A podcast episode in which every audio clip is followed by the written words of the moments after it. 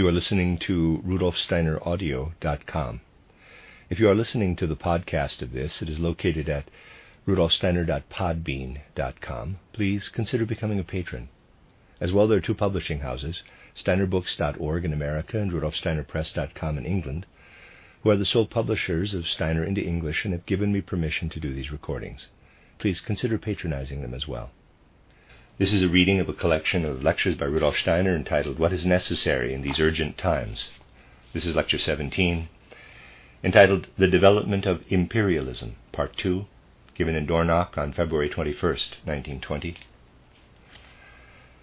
I have been speaking to you about the historical origins of what we can nowadays call imperialism, and you will already have noted from what I said yesterday that these considerations of imperialism are dependent upon being able to recognize that phenomena of the present, which were at one time real elements of life, are in reality nothing more than vestiges of an older time.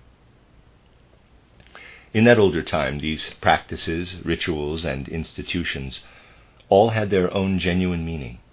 They were, by and large, realities. That reality was lost over time. They developed through a period of existence as symbols, and finally became nothing more than empty phrases. We are living now entirely in the age of the empty phrase. We need simply to come to see that the empty phrases of the present are necessarily rooted in a past out of which they have grown, and that, on the other hand, these empty phrases are a preparatory stage for what must enter now into human evolution. If reality had not transformed into phrases, meaning into something that is essentially an extant illusion, it would not be possible for something altogether new to come into being. New things could not come into the world if, for example, the visible, perceptible gods in human form still towered over the human race, as was the case during the Roman Empire, when the last descendants of these gods lived. For the Roman emperors were, even if it was not felt as fully as it had once been during more ancient times, they were, none the less, gods in their pretensions. Nero was a god in human form, at least if we follow the assumptions and hypotheses made about him. Over the course of time, these things lost their true meaning. They traveled through the age of symbols and allegories, and then became nothing more than phrases. Now it is the case that the more completely these things transform into empty phrases, the more the ground is prepared for the entrance into a new reality, a spiritual life that is not taken out of the sensory world, but rather the supersensory world, a spiritual life that does not find godly spiritual beings in the forms of human beings but rather finds true and genuine spiritual beings existing in and among the visible physical human beings on the earth. The empire of the empty phrase must exist first, and must then also be recognized for what it is. Then it will be possible for a new spiritual life to develop. If you want to understand the present based on such, shall we say, uncomfortable premises, then you must be able to gaze upon the birth of a new spiritual life occurring alongside the dissolution into illusion of everything that once had reality in human evolution. It is all too natural that we desire to cling to the old realities, even after they have become nothing more than empty phrases.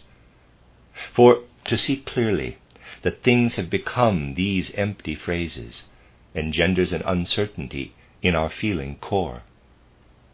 When we are forced to admit that these old things have become mere phrases, we believe that we no longer have a secure floor beneath our feet. People love to delude themselves because they believe that in the moment they accept that the delusion is a delusion, they will suddenly drift up into the air. But you would no longer believe that you will drift off aimlessly like this if you were able to feel truly the solidity of the new spiritual life. We are living currently in an age in which we must be a participant, both in the life of the dying phrase and in the burgeoning spiritual life.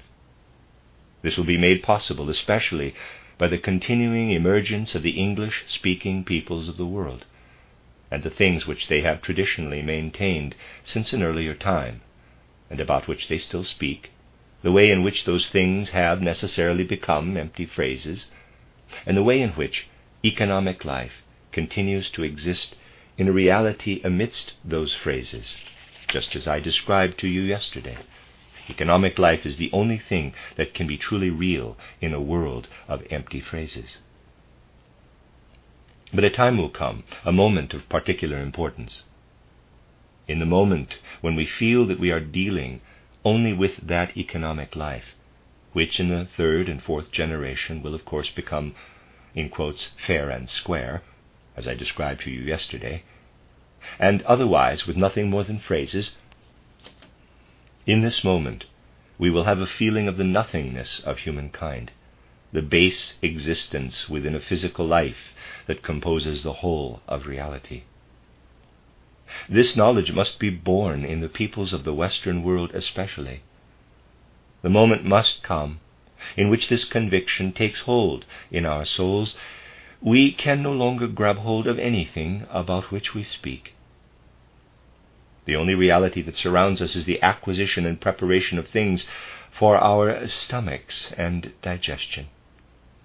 As long as we do not see that the empty phrases in the world are phrases, as long as we do not know that economics is the only true reality in the world, we will not arrive at the necessary understanding. When we do arrive at the necessary understanding, however, then human nature can do nothing other than say to itself, in order to be a human being, we must bring a spiritual reality to this physical reality consisting solely of economic life. The dawning moment of this knowledge must come soon.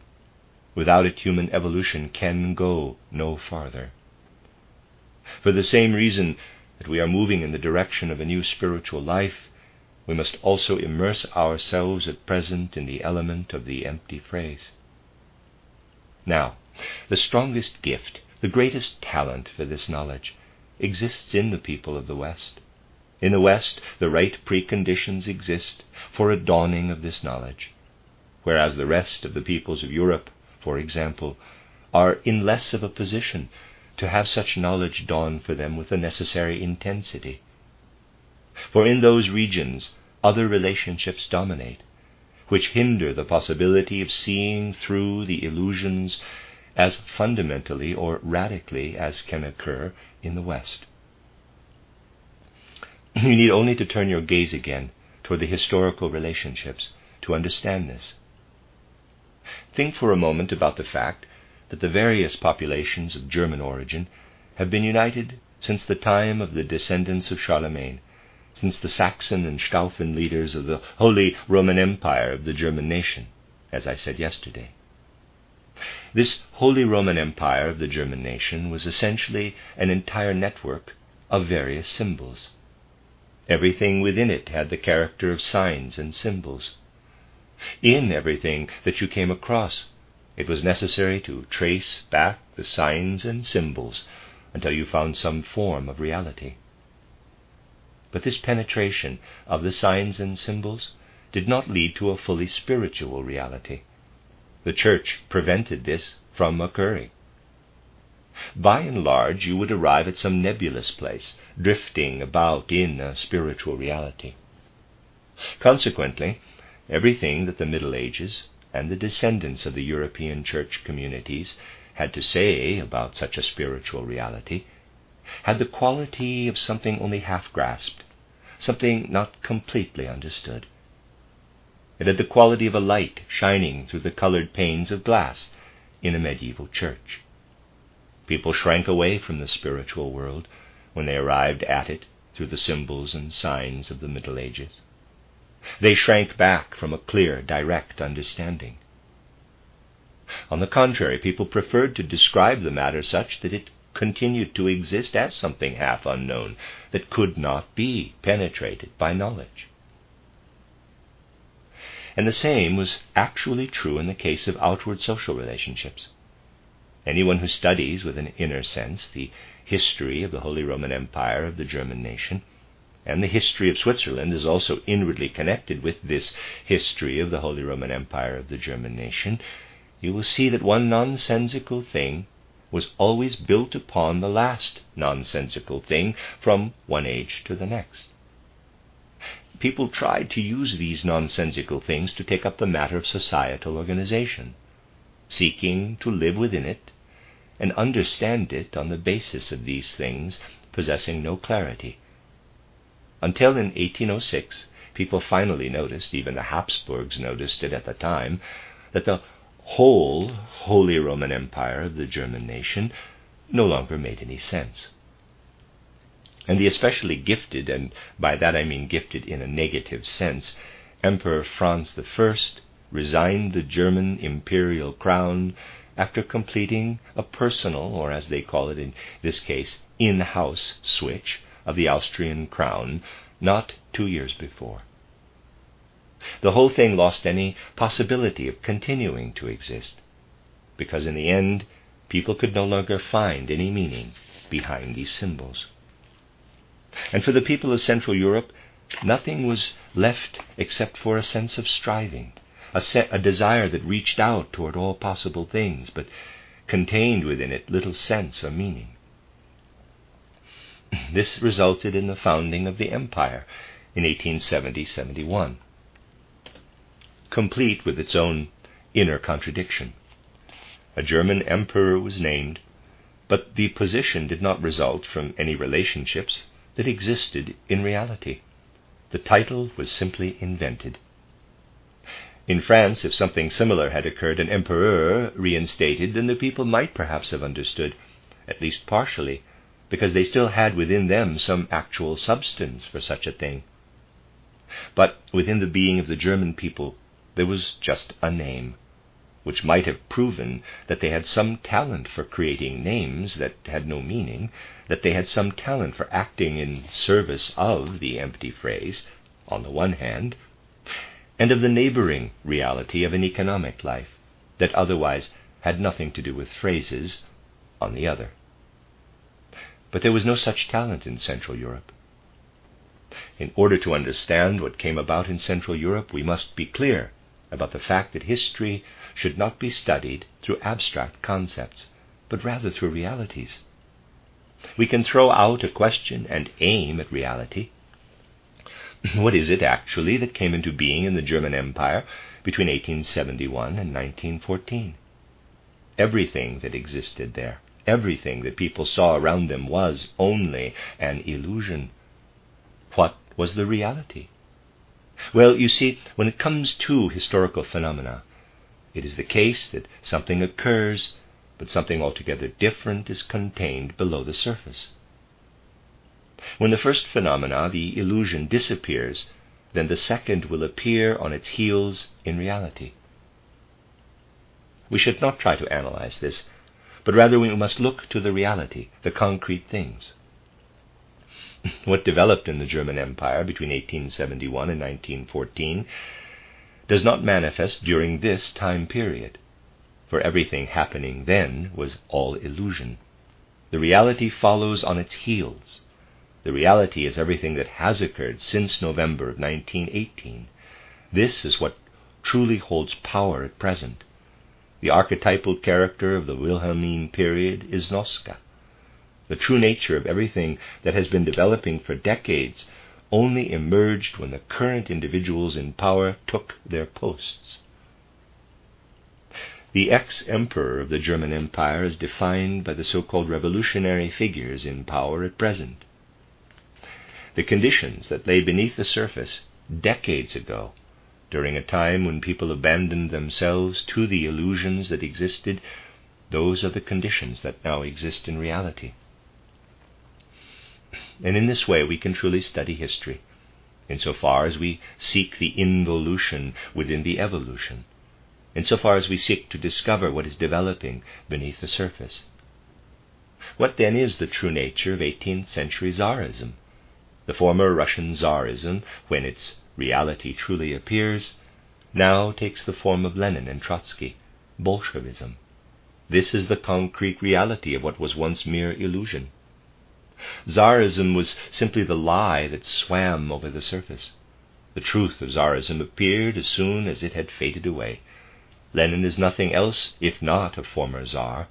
Once you strip away his surface layer, you are left only with his true reality. And in this case, that reality is named Lenin or Trotsky. Or, continuing with this same idea, if you strip away the surface layer from people like Caprivi or Hohenlohe or Bethmann Hollweg, you are left with Noske, Scheidemann, and others like them. These are the true figures, and the others were simply illusions superimposed upon them. Reader aside, there are a number of names here, and there are footnotes. I am not reading them. End of footnote. End of aside.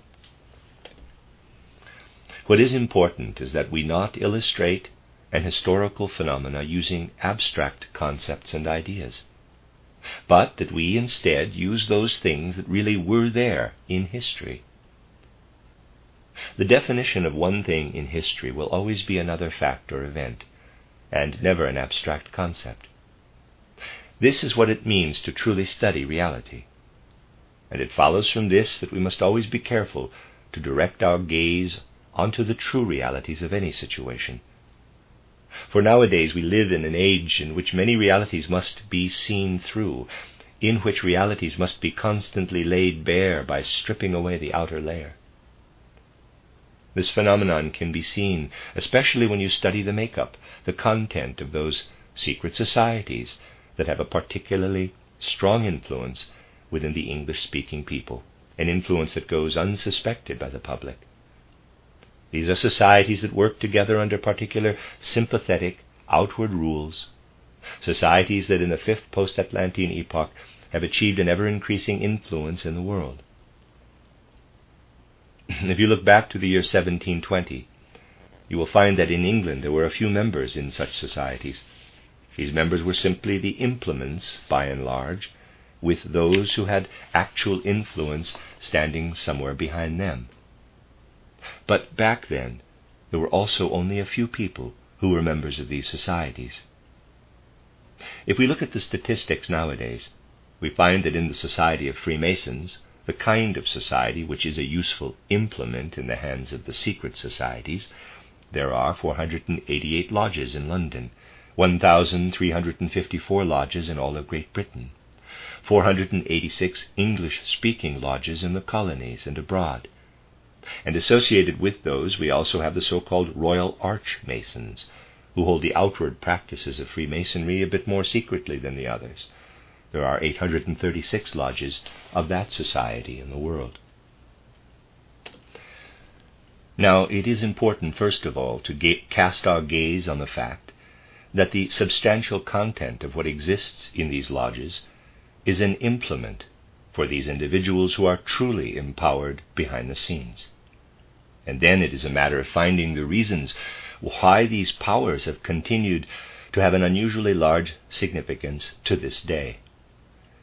The actual substantial content goes back to the distant past. And those who are always insisting that the content of Freemasonry dates back to the distant past are not altogether wrong. Even if their descriptions of the things are often nebulous or perhaps even intentionally false. But looking back toward the distant past touches upon a background that is certainly true. Indeed, it goes so far back into the past that we can accurately say the time out of which these things come is that of the first ancient phase of imperialism, when gods walked among us in human form. At that time, everything that was said in these lodges, and particularly everything that they practiced, made sense. Then it all became symbols. The true sense of these things has been there for ages.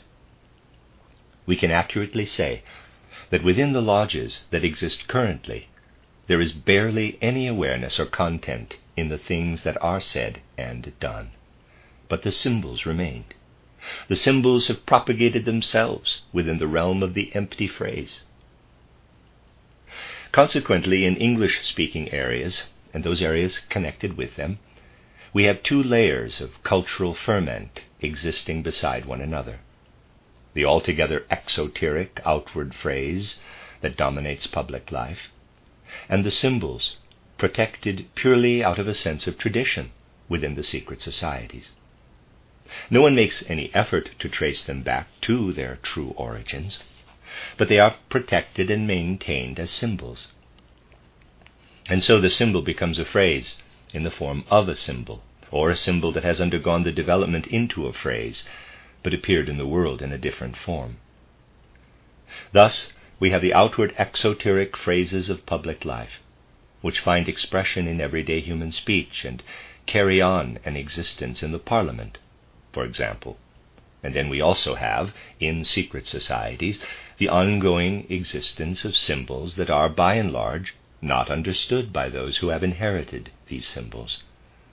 They are things with the quality of an empty phrase, but the form of a symbol. This is an important fact that next to the purely verbal phrase of external life, we also have the cultural phrase, the ceremonial phrase. For these ceremonial phrases always hide a spiritual element within. And in secret societies, which have genuine ceremonial forms, meaning ones that date back to genuine practices of old, it can happen that individuals who are particularly gifted due to their karma can arrive at an understanding of the true meaning of these symbols. After all, sometimes even a blind chicken can find a kernel of corn. So it can sometimes happen that especially gifted individuals can arrive at the meaning behind these ceremonies. Afterward, they are removed from the secret society. This prevents them from causing any more harm to that secret society. For the thing that is important for these societies is not insight and understanding, it is power.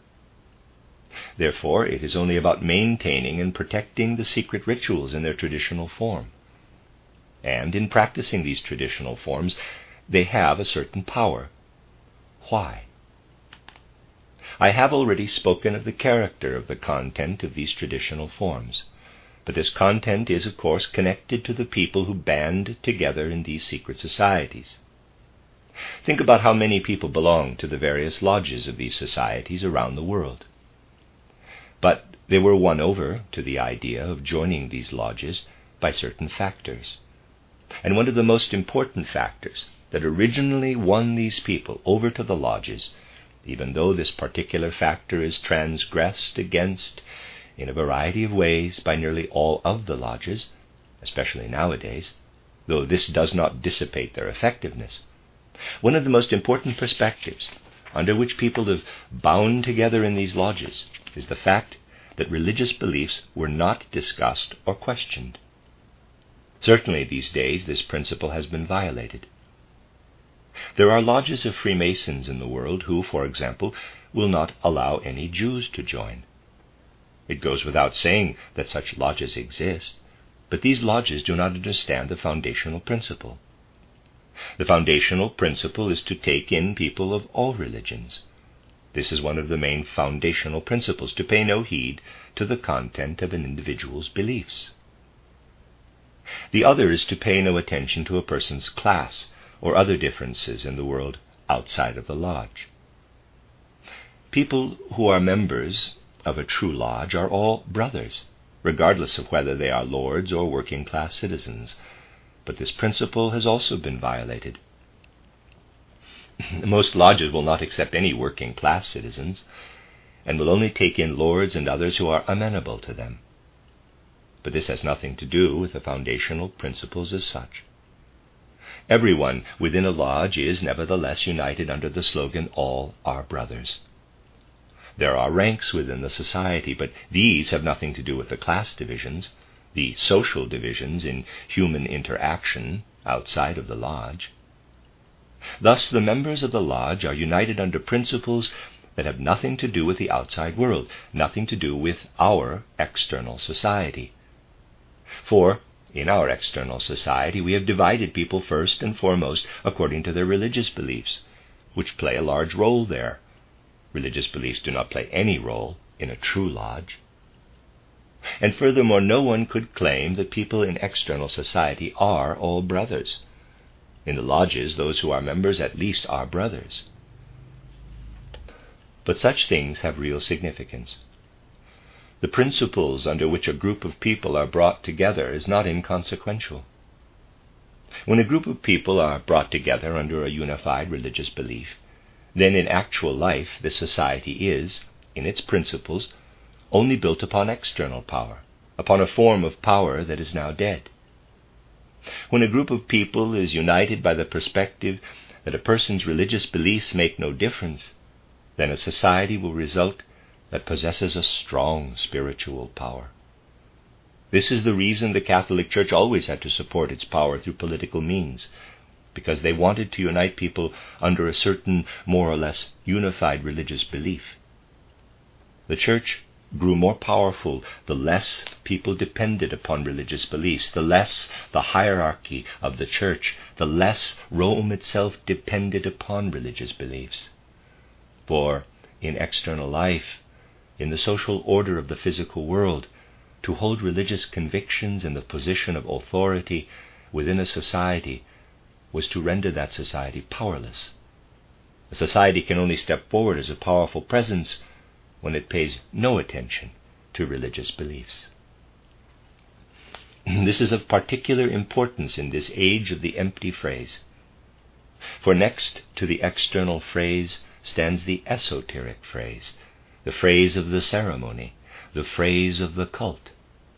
And actually, out of this backdrop, the social confusion of the present arose in our reality. We can cite some very peculiar evidence of the phrase like quality of this age.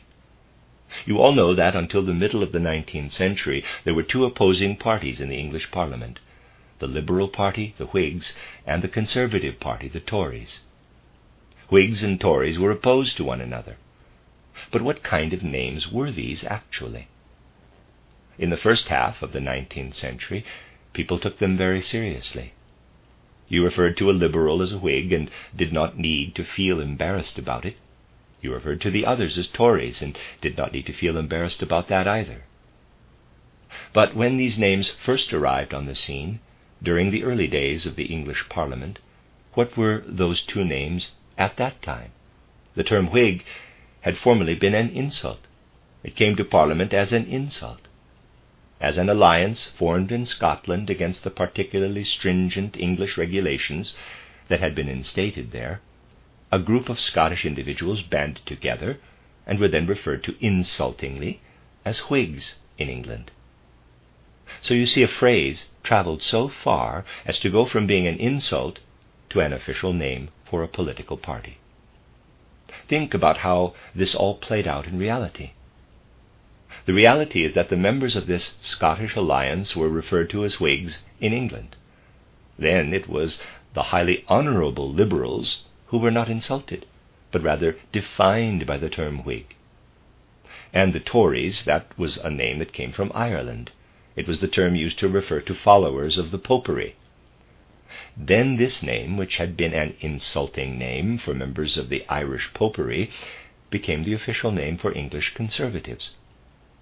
All of this played itself out in the realm of names, the domain of terms, the empire of phrases.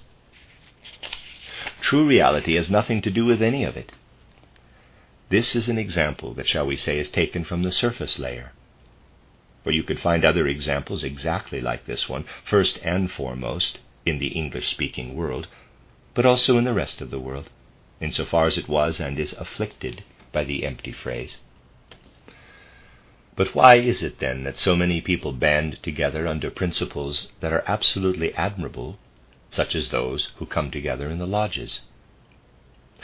It does not really matter that some small amount of truly dubious existence is also present in these lodges. What matters is the underlying principle. It is extremely significant that people come together under very powerful perspectives, and that they come together in ceremonial phrases, in a phrase like cult, which then, for its part, gives the group cohesion out of a true spiritual basis. Of course, it is also the case that when someone is, let us say, a powerful minister and needs an undersecretary, it goes without saying that he would prefer to appoint his Freemason rather than to appoint just anyone off the street. This preference is even justifiable, for he knows his brother better and can work with him more effectively. A mob can be established by the same justifiable means, which is never negative for the relationships that it builds, but which must, nevertheless, cease to work in this manner in the world. But what is it then that will take its place?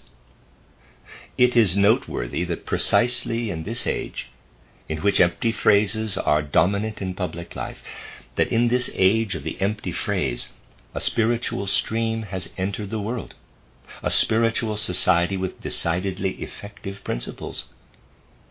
This spiritual society has been very secretive, not so much about its existence, but about the actual inner impulse that drives it. Why is that exactly? Because we live in the age of the empty phrase, and the phrase has allowed realities to be falsified. For what is it that is actually taking form? What already more or less exists? First, there is the independent economic life, which is no longer in accord with the empty phrase. The spiritual life, which has been pushed underground, and the rights life, which paces the world as a phrase in a toga with more or less the same meaning for the physical world as jurisprudence and the English judges who sit on the bench in their legal regalia. The relationship between this legal regalia and the re- reality that exists in the world is the same as the relationship between jurisprudence and the underlying reality of the world.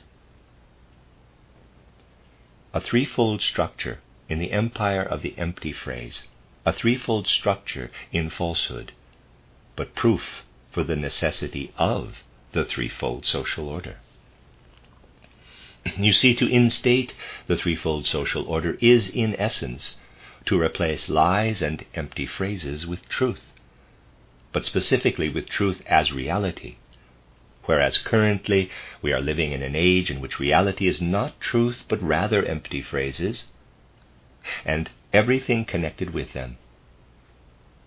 It is just as possible to carry on with empty phrases in the spiritual life as it is in the rights or political life. Only in the economic life is this not possible. For in that case, we must take into consideration some larger issues that people continue to argue against in many of my public lectures. The same arguments come up again and again. After I have described the way in which a human being moves through the world, that I spoke of in my book titled How to Know Higher Worlds, and arrive at the idea of developing an inner sight into the spiritual world, into spiritual reality, then someone at every third lecture stands up during the discussion and says, Yes, but how can a person know that what he is seeing inwardly is reality? There is such a thing as autosuggestion, after all. This entire spiritual world can simply be a product of autosuggestion. There is even the suggestion that when a person just thinks of lemonade, he can taste the lemonade in his mouth. The person suggests the taste of lemonade to himself.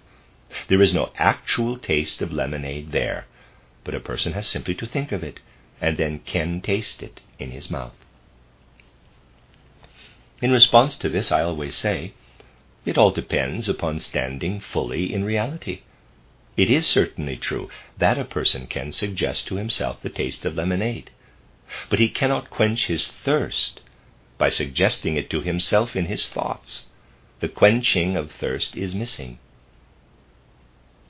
So if you step far enough away from it, you are easily led back to reality.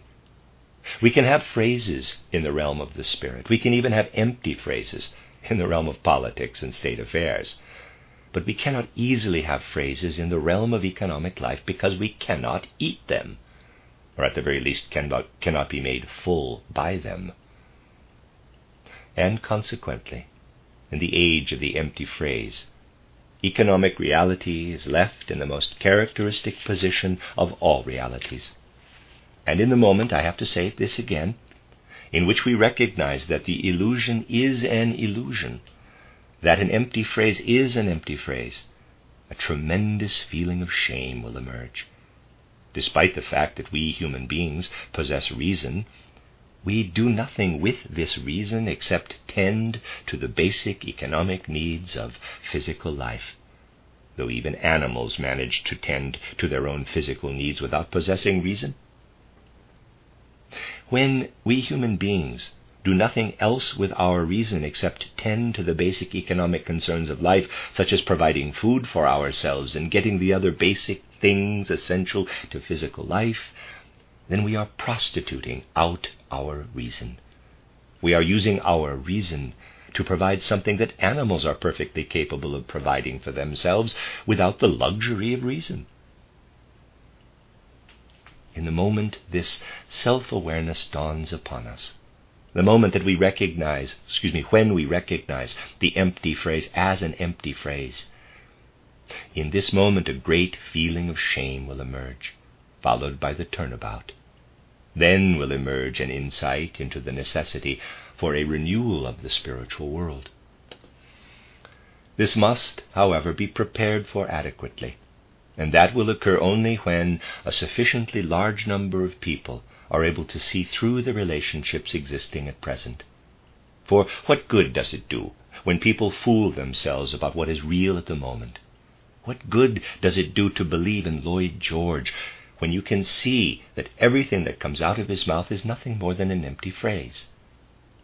What good does it do that the whole world bows down before Woodrow Wilson, even though you can clearly see that his politics are nothing but empty phrases? What good does it do to think about European relations on the basis of principles that have been inbred and inherited from a time centuries ago? Principles that can have no power in the relationships of the contemporary world. We should also see symbols in the phenomena of history. We should be clear about the fact that already in the phenomena of the external world, peculiar and noteworthy things are happening. The Habsburgs, they have left Alsace, moving through Switzerland toward the east, ever onward toward the east. They arrived at their easternmost point when they became apostolic kings of Hungary. But in this journey from west to east, lies the singular fact that Western realities are fading and disappearing into the East. The House of Hohenzollern did not go nearly as far, just from Nuremberg to Berlin, but also traveled from west to east. This historical sign is indeed a real symbol that we would do well to pay attention to. And we must also cast our gaze upon what is truly reality among all the empty phrases. For that reason, it is impossible for anyone to gain an understanding of reality from the things that live in public opinion. Anyone nowadays who has any sense of actuality will arrive at very strange conclusions trying to analyze those things that appear in public life, all of the reproductions and emulations found throughout the world, such as the Whigs and the Tories. One eventually finds their origins they once were terms of insult, and then people found it necessary to take them seriously, because it was not easy to find any good serious names for the realities that existed in the world. This is how it goes with a lot of things these days. With an incredible number of things, this is how it goes. In public life nowadays, we try to enshroud words in a very particular kind of mystical darkness, and we do not notice we do not notice that we are living in the age of empty phrases. For example, I know of one very interesting codex full of boldly composed phrases. When you open up this codex, you find sentences of a very peculiar nature. Sentences like, What is the law? The law is the will of the people. And it goes on from there. Yes, my dear friends, the law is the will of the people. People, for human beings nowadays, this is nothing more than a collection of individuals but this collection is supposed to have a will of its own. All of the assertions made in the codex of phrases are of the same nature as this one. You have the feeling when you read it that somebody enjoyed the luxury of having enough time to transcribe everything that existed in public life in the language of the empty phrase and publish it as a codex. And do you know what this codex of phrases is called? the state, and Woodrow Wilson is its author. And this codex of phrases first appeared in the 1890s. In the 1890s, Woodrow Wilson did not intend to have the luxury of time, enough to gather together all of the phrases existing in the public sphere, but as it happens, he did. This is how little the things that people in their phrase like existence think and say have to do with what reality comes out of it. Woodrow Wilson thought that he had published the collected political wisdom of the day, but in reality he had written a codex full of empty phrases. Several years ago, a German individual longed so strongly to eat the oats of empty phrases that he has now translated this thick book into German, so that you can now read it in German as well. I imagine that it will also be translated into other languages, but I do not know for sure. Unless we see through to the truth of these things, unless we fix our eyes on the realities of these matters, we will not move forward. Nowadays, a person will go nowhere with lesser thinking. We have to incite our feeling cores to greater thinking. Tomorrow we will speak further about that. The end of Lecture 17.